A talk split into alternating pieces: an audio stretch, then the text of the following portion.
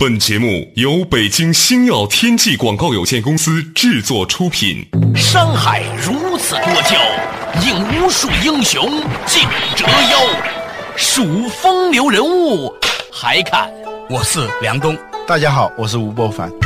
两个男人孕育五年，梁东、吴伯凡帮你坐着打通经济生活任督二脉，东吴相对论。好戏马上开场。做打通经济生活任督二脉，大家好，欢迎收听东吴相对论，我是梁东，对面的依然是二十一世纪商业评论主编吴伯凡，伯凡你好，大家好。前段时间呢，参加了一个会，就是我们正安和博鳌还有中央电视台一起做了一个博鳌亚洲健康论坛，跟在博鳌亚洲论坛后面，其中呢就有一些啊贴牌，但是还做的挺成功，就是把这个医药界的这些大佬都弄过来哈，大家做了一些交流。现场呢，许多人就提到了一个话题，嗯，整个民族都必须要直面一个事实。那就是中国开始迈入老龄化社会，然后他当时有一个图，一般的图呢，人口结构呢像橄榄形一样的，中间年龄层的比较多，嗯小孩子和老年人比较少。嗯中国不是了，中国很多大城市已经开始倒三角形了，啊，就是说老年人开始变多了，四十岁以上的人慢慢慢占人口的主要比例，嗯，尤其像深圳这种城市更可怕，啊，它是突然有一天齐步走入老龄社会的，那以前没有老人，所以它这个城市就更是要面对一个。突如而来的老龄化社会这样一个情形，嗯，你知道现在像香港平均寿命到八十岁了。啊，我估计未来广州、上海这些城市也会慢慢慢慢的提高这个寿命，因为随着人们的健康水平的提高哈，大家吃那么多的胶囊，居然能活到八十岁，是很了不得一件事情，是吧？这么吃法都能活到八十岁，嗯，老龄化就会一个问题。人们该如何面对老这个事情？嗯，啊，虽然我们才三十多岁，但想起来，如果放在苏东坡的年代，啊，是吧？对中国古代对那个老龄的那个划分，它是不一样的。啊，人过了三十六，就算是进入到暮年了。啊，在一些少数民族里头还保留这种观念，在一些边远地区，三十六岁以后叫余生。当然，这个话说起来肯定不对。我们现在觉得说三十五岁还很年轻，是吧？嗯，三十三岁还可以做少女，资深少女嘛。嗯，但是呢。你想想，的确也挺可怕的。整个所有人都在齐步的老龄化，嗯，这个事情很有意思。所以，我们今天的话题就和中国人的老龄化有关了。嗯，中国的老龄化已经讲了好几年了，到现在这个时候，大家对这个问题啊，基本上是共识了啊。按照联合国的那个指标啊，嗯，六十五岁的人超过百分之七，六十岁超过百分之十一，就算是老龄化社会。我们已经过了这个指标了，有些大城市像上海这些早就过了，前几年就过了。紧接着就是你说的像深圳这样的城市，你想深圳上个世纪八十年代初那些一腔热血去那儿创业的人啊，当时二十岁左右，呃，二十五岁吧，现在已经三十年过去了，五十五岁了，对，就是他的主流的人群，而且在深圳这种新兴城市。小孩也很少，一对夫妇只生一个孩子，还有好多不结婚、单身的人口也很多，还有呢，就是那种丁克家庭也很多，嗯，这就导致确实是一个齐步进入老年社会的这样一个局面啊。所以有人说，中国未来最朝阳的行业就是面对 对对面对夕阳红的那个行业 啊，就是老年产业。老年产业分成几个级别的，对，有养老，嗯，有护老，还有那种临终的关怀关怀。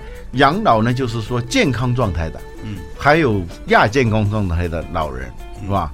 还有临终状态的老人，嗯，这个细分起来，他需要的服务是完全不一样的。所有的东西都会面临一些新的创变啊！我上次跟一个朋友谈到这个问题的时候，他突然一想，哦，这太可怕了。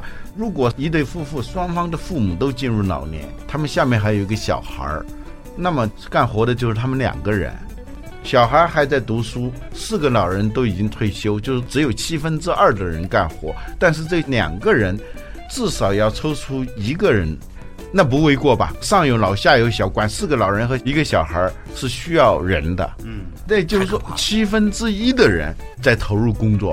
啊。我有一个作家朋友，嗯，他平常也不上班，嗯，他有一天晚上写稿子写得晚了，中午醒来的时候，看见他们客厅里面坐的一堆人，他父母、老婆的父母和他老婆，还有一个保姆，嗯，没有一个人上班，没有一个人有收入的时候，哇！他说他是有一股凉气。他说只有他的女儿知道每天要去哪里，就是上幼儿园，连他都不知道他明天去哪里的时候，他说那种恐惧感 太吓人了，太吓人了。你想想看，这事情其实挺常见的，嗯，是吧？家里还有个保姆啊，老婆也不上班，天天还在家里面买淘宝，嗯，坐吃山空啊，你知道那种感觉吗？啊。真的是坐吃啊！那些人坐在沙发上，对呀，这笑中带泪哈。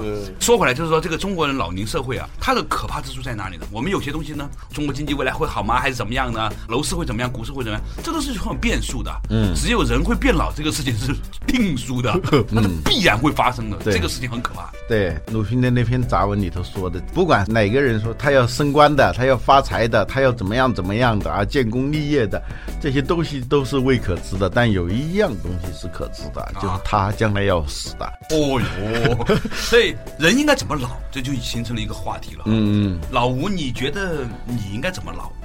在我很年轻的时候，还是基本上算个翩翩少年的时候，就读过一篇文章，对，就读过一篇文章，是英国哲学家罗素的一篇小文章。罗素素，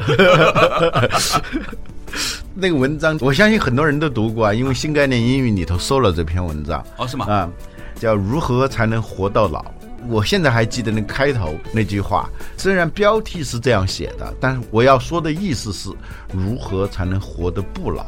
为什么叫活得不老呢？老是什么？你说到老的时候，你想到的感觉就是白发苍苍啊，行动不便呐。嗯，就是苏东坡形容的嘛，是吧？齐发苍苍，其势茫茫。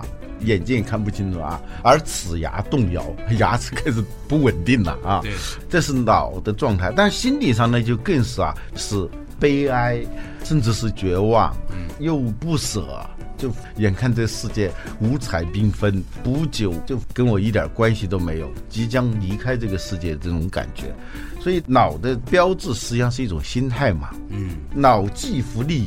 志在千里啊！我们都说要保持这样一种斗志，嗯，但是呢，有时候就人老心不老的时候，他往往会产生一种内心的那种不协调。什么东西呢？比如说倚老卖老，老爱插手，就总是爱插手一些自己其实已经不胜任的一些事情，嗯，他要干预，要证明所有的行为，最后就是表达为我存在着。这样就会无事生非啊，很多事情，不管是对自己还是对他人，会造成很多的麻烦。你想想，我们进入老年社会以后，如果大量的人是这样一种心态的话，那就很可怕的，你知道吗？我们社会整体的负面能量就会很大。这到底是一个什么样的状况呢？得好好揣摩一下。稍事休息，马上继续回来。东吴相对论。面对老龄化社会的到来，我们应该如何应对？什么是五十九岁现象？如何才能活得不老？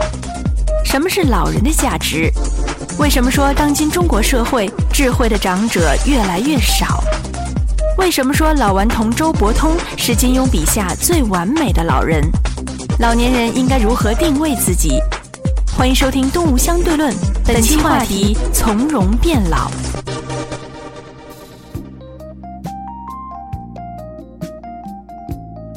做打通经济生活任督二脉，继续回来。东吴相对论，刚才呢问到吴伯凡一个问题：你将想如何老去？他引用了罗素的那篇文章，我们将会如何不老？嗯，因为我们年轻的时候越小，死亡对我们是越虚无缥缈的一件事情，是吧？我有一个朋友，那小孩在玩游戏，拿着一个枪，向想象中的敌人在扫射，然后呢，又突然想象自己中弹了，一下子。倒在沙发上头啊！我死了。当时他的父亲啊，就是这小孩的爷爷，听到这句话的时候，脸色大变，这个很不舒服，就那种怎么会说这种话呢？其实小孩说这种话，他是童言无忌，是无所谓的，一天吃好几次。对，但是对于老人来说，他听到这句话的时候，引发的那种真的害怕，真的非常害怕，不愿意提这个词啊。这样一种状态就是很不幸福了。嗯，罗素所说的“活得不老”的意思，要保持一种淡定的，甚至像小孩一样不受死亡阴影骚扰的那样一种状态。嗯，平淡的接受你在世界上的这种角色的变化。以前媒体说有那种五十九岁现象啊，嗯，就是一些人啊有权利的时候，清白了一辈子啊，嗯到了五十九岁那一年，开始疯狂的犯罪，嗯捞各种各样的东西，嗯，就听到即将结束的咔咔咔像定时炸弹那种声音的时候，突然产生另外一种冲动，也是一种不服老的那种状态，觉得要退场了，嗯，你又不忍退场的那样一种恐惧和焦虑，然后做出一些不好的事情出来。嗯，其实罗斯所说的就是，即使他到了六十岁，社会已经把他定为一个不折不扣的老人的时候，如何能够做到不老的活着？你说的这个事情，我想起我在看《尚书》啊，嗯，讲到的一些东西。他就说呢，在中国古代的时候呢，皇帝啊，嗯他定期呢要去向这个国家的最老的长者请教问题。嗯嗯啊，他说呢，其实一个人不管你有文化没文化，你活得怎么样，精彩不精彩，到老的时候，你其实智慧是差不多的。嗯啊，你应该向这些老年人去听取他的这种智慧。似乎呢，我们现在这个社会呢，大家也不觉得老人是有智慧的。老人自己呢也不知道什么叫智慧，嗯，所以呢就总是处在一种想要跟年轻人比年轻，或者说证明我没有你想象那么老的这样的一呃，种较劲儿当中容产业从女性延伸到男性，对啊，从美容延伸到媒体，对大家都在做一件注定要失败的，但是要孜孜不倦的、乐此不疲的去做的一件事情，是我不老。啊。其实一直以来呢，我觉得老呢其实是一件很庄重的事，而且是很高级的事情。我们应该尊重那些老年人。过去工业社会、商业社会这种气息不是太浓的时候，老它永远是一个尊称嘛。这个老人家，说老子怎么怎么样，啊天下第一这种是吧？都是老啊，老子啊，老子天下第一嘛。称一个人叫老什么啊都觉得不吴老够哎，这个老吴和呃吴老那是不一样的，是吧？对对对对，对，嗯，现在人格市场化以后，在商业社会里头，你发现你是面对着一个市场，而你呢是一个商品，所以呢，面对这个市场，你就会估值。估值的一个最重要的标准就是年龄。残值嘛，像手机和那个一部车是吧？叫 残值。呃，对，所以呢，年龄呢成了最大的一个秘密了。过去是女性对这个东西非常忌讳，现在男性也开始忌讳了，因为他面对这个是一个市场嘛。我上次去印度的时候啊，我在印度见了好几个老年人哈。嗯。坦白说，我真的在他们身上感到了一种智慧的光芒。比如，我曾经见过了一个老人，嗯他根本不知道我是谁，也不知道我干什么的。嗯，哦，你只是一个孩子孩子，对嗯，然后呢，他可以一眼的看出来我和旁边的这几个女的同伴者之间的关系。嗯他说这个人是你太太，这个人呢是你太太的朋友，等等等等哎，我们故意做的隔得很开。嗯哎，我觉得这些东西很有趣，它不是技术问题，它不是科学问题，嗯它完全是人生智慧的问题。嗯你说他也没见过我们，对不对？对然后呢，他就会天外飞仙一样的扔几句话给你。后来讲到这几句话正好你现在要想的东西。他一说完你就惊为天人啊！对呀、他就跟我说的第一句，像话，他没问我，他就说的一句话：你最爱干什么？你应该去做你现在要做的事情。嗯，我正在考虑这个问题，当时，呃他就会说这句话。嗯，其实我后来想想，如果我老的时候，我活到八十岁，来那么几个小破孩儿，我也能说出这种话。但是我在中国就很少碰到这样的老人嗯，你说了这个故事的时候，我想起《蜗居》里头。啊。有一个情节，对。就是当宋思明他是政府官员嘛，对对对。宋思明和另外一个房地产开发商一起去见那个老人，嗯，那个老人是个钉子户，嗯，但是他年轻的时候是很有钱的，半条街都是他的，但后来是很贫困的生活，但是他历尽沧桑，他的那种阅历是非常深的。宋思明是一个公务员，他跟那个人一起去的时候，想跟这个老人讲价钱，让他赶紧拆迁嘛。然后他就说：“我们就是地产开发商，你有什么要求跟我们说。”那个老人第一句话就是：“你不是做生意的。”宋思明很吃惊，说：“为什么呀？”公务员嘛。对，他是市长秘书嘛。对他说为什么呀？你身上没钱味儿。他是做生意的，就指另外一个。当时宋思明就马上一脸肃然起敬了，对那个人。所以老人的价值在于历经沧桑以后，他以一种极其直觉的、最简单的、最直接的这种方式，看到事情的本质。看到事情的底牌。对，我想讲的就是，本来中国是一个盛产智慧老人的国度，我们看那个武侠小说金庸、古龙的是吧？嗯，都是年轻人到山上看见一个白发苍苍的老头子，然后这个老头子呢告诉你秘籍怎么样啊，你该怎么成长啊，你的人生规划怎么样啊？现在这种老人为什么少了？这是我想讲的话题。为什么我们不能够重新恢复那种长者的智慧？这个社会为什么不能创造这种东西？你像金庸写的《老顽童》那种啊，对啊，这是他对老人的一种理解，对。他是对老年人的一种理想模型的一个描述。对，老顽童岁数很大，白发苍苍，嗯。但是呢，他没有所有老人有的那些负面情绪，嗯，包括他那么悲惨的被黄药师囚禁在桃花岛，他的那种乐天知命的那种状态，那种没有分别心、没有对待心的那种状态，那是金庸眼中一个最理想的老人。嗯，当然了，金庸把他描写成武功最高的嘛，是吧？嗯这可以从两个方面看，一个方面就是老人如何定位自己，嗯另一个呢就是年轻人如何对待老人。嗯而我们现在是一个单向度的定价模式，嗯就市场嘛，单向的定价模式。最要命的是，不管是年轻人还是老人，他们都认可这个模式。所以，当老年人倚老卖老和年轻人瞧不起老年人的时候，其实都遵守的是同一个模式，嗯，就是老人不按老人的逻辑去生活，嗯，年轻人呢不知道这老人的价值，对，就是这样一种状态。对我们现在面临的是一个，我们正在成为老人。对。稍事休息，马上继续回来。东吴相对论。为什么在当今社会，小孩不像小孩，老人不像老人？每个年龄段的价值取向都向黄金年龄段看齐，会带来怎样的危害？老年人为什么会因为变老而充满焦虑？为什么说美容美发美体都是老年产业？在平均年龄日益增长的今天，退休后的老人应该如何活出老者的优雅和智慧？欢迎继续收听《东吴相对论》，本期话题：从容变老。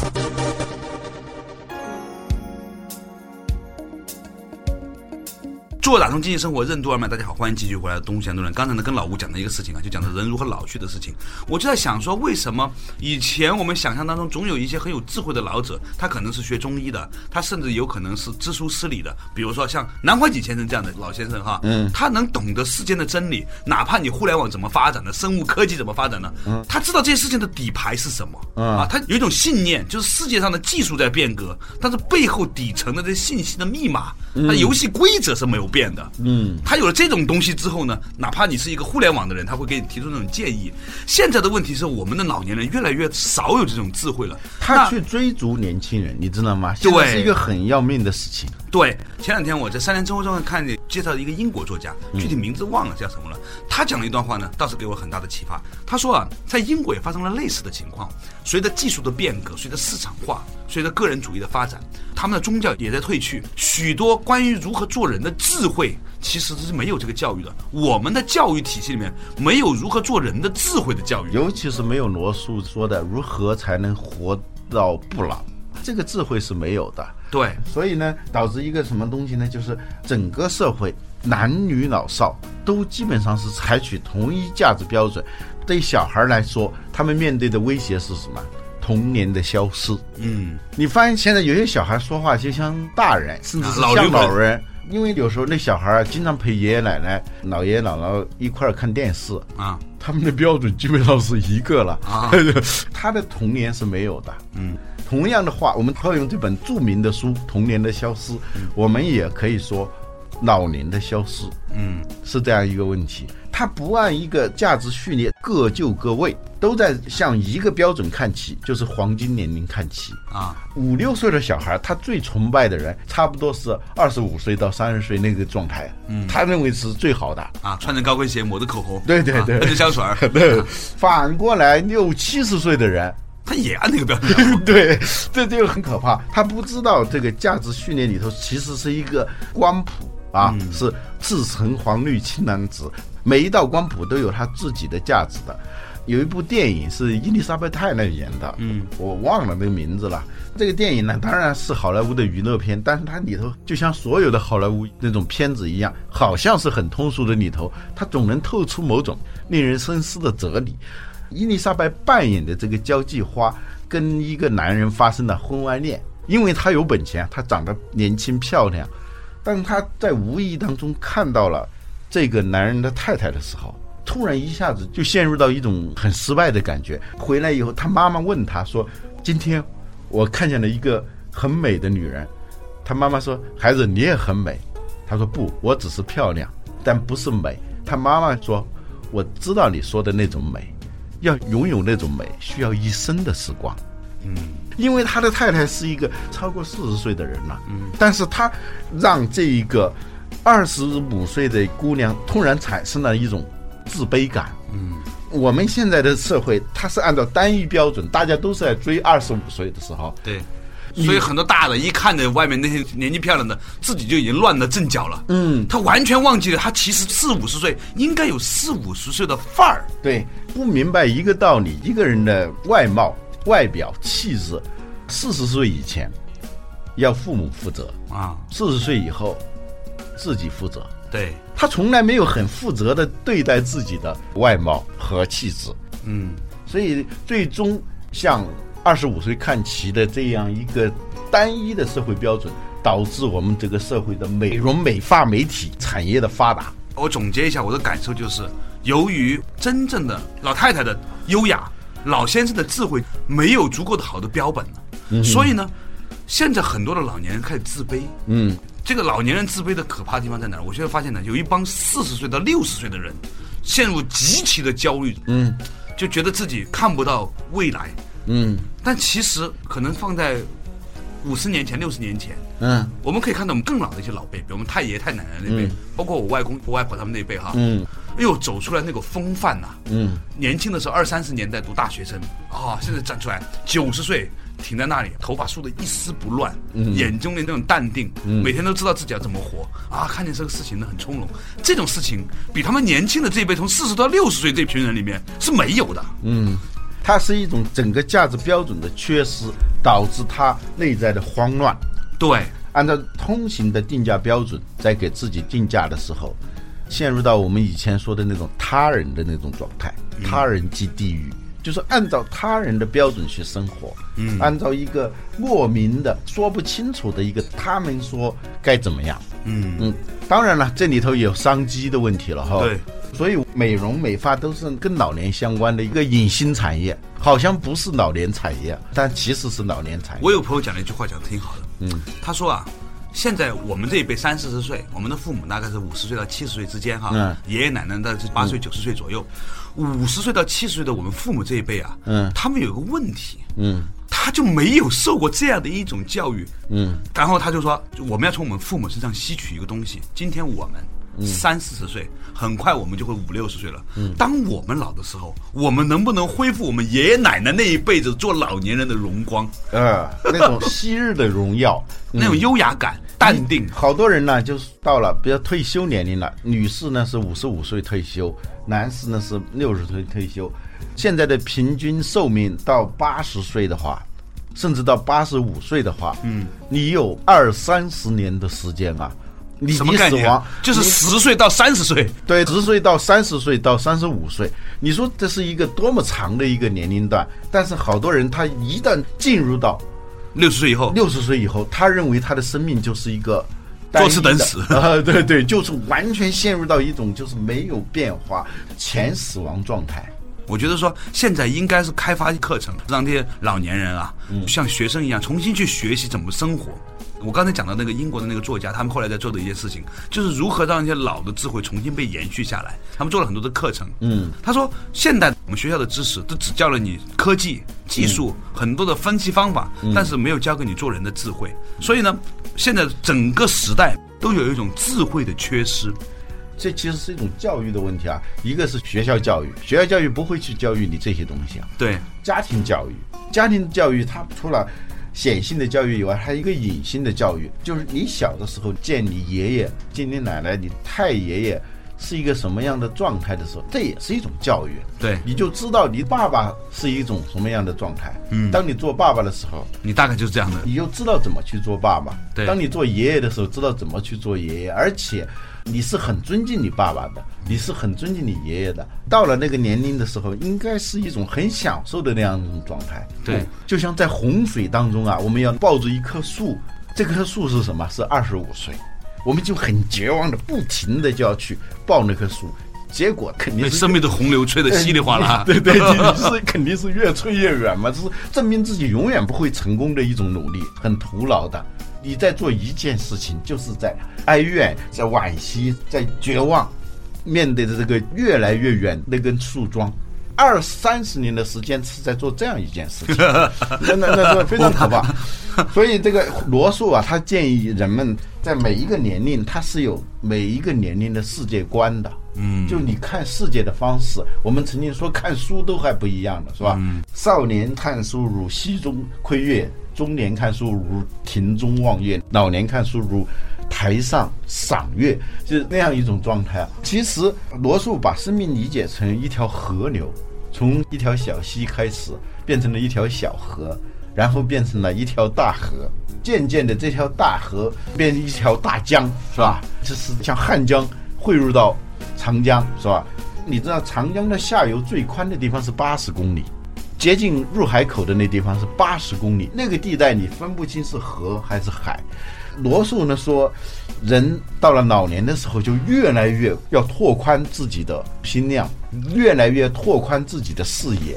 最后呢，当你从河流汇入到海洋的时候，不是一种失落感，而且呢，你能让自己的生命越来越进入到一种河海一色、没有界限的那样一种状态的时候，你是一种淡定、从容，甚至是某种欣慰，进入到海洋。所以老吴回答了我们的问题，就是你这该怎么变老？就是承认老，并且呢，活出老年人的智慧出来。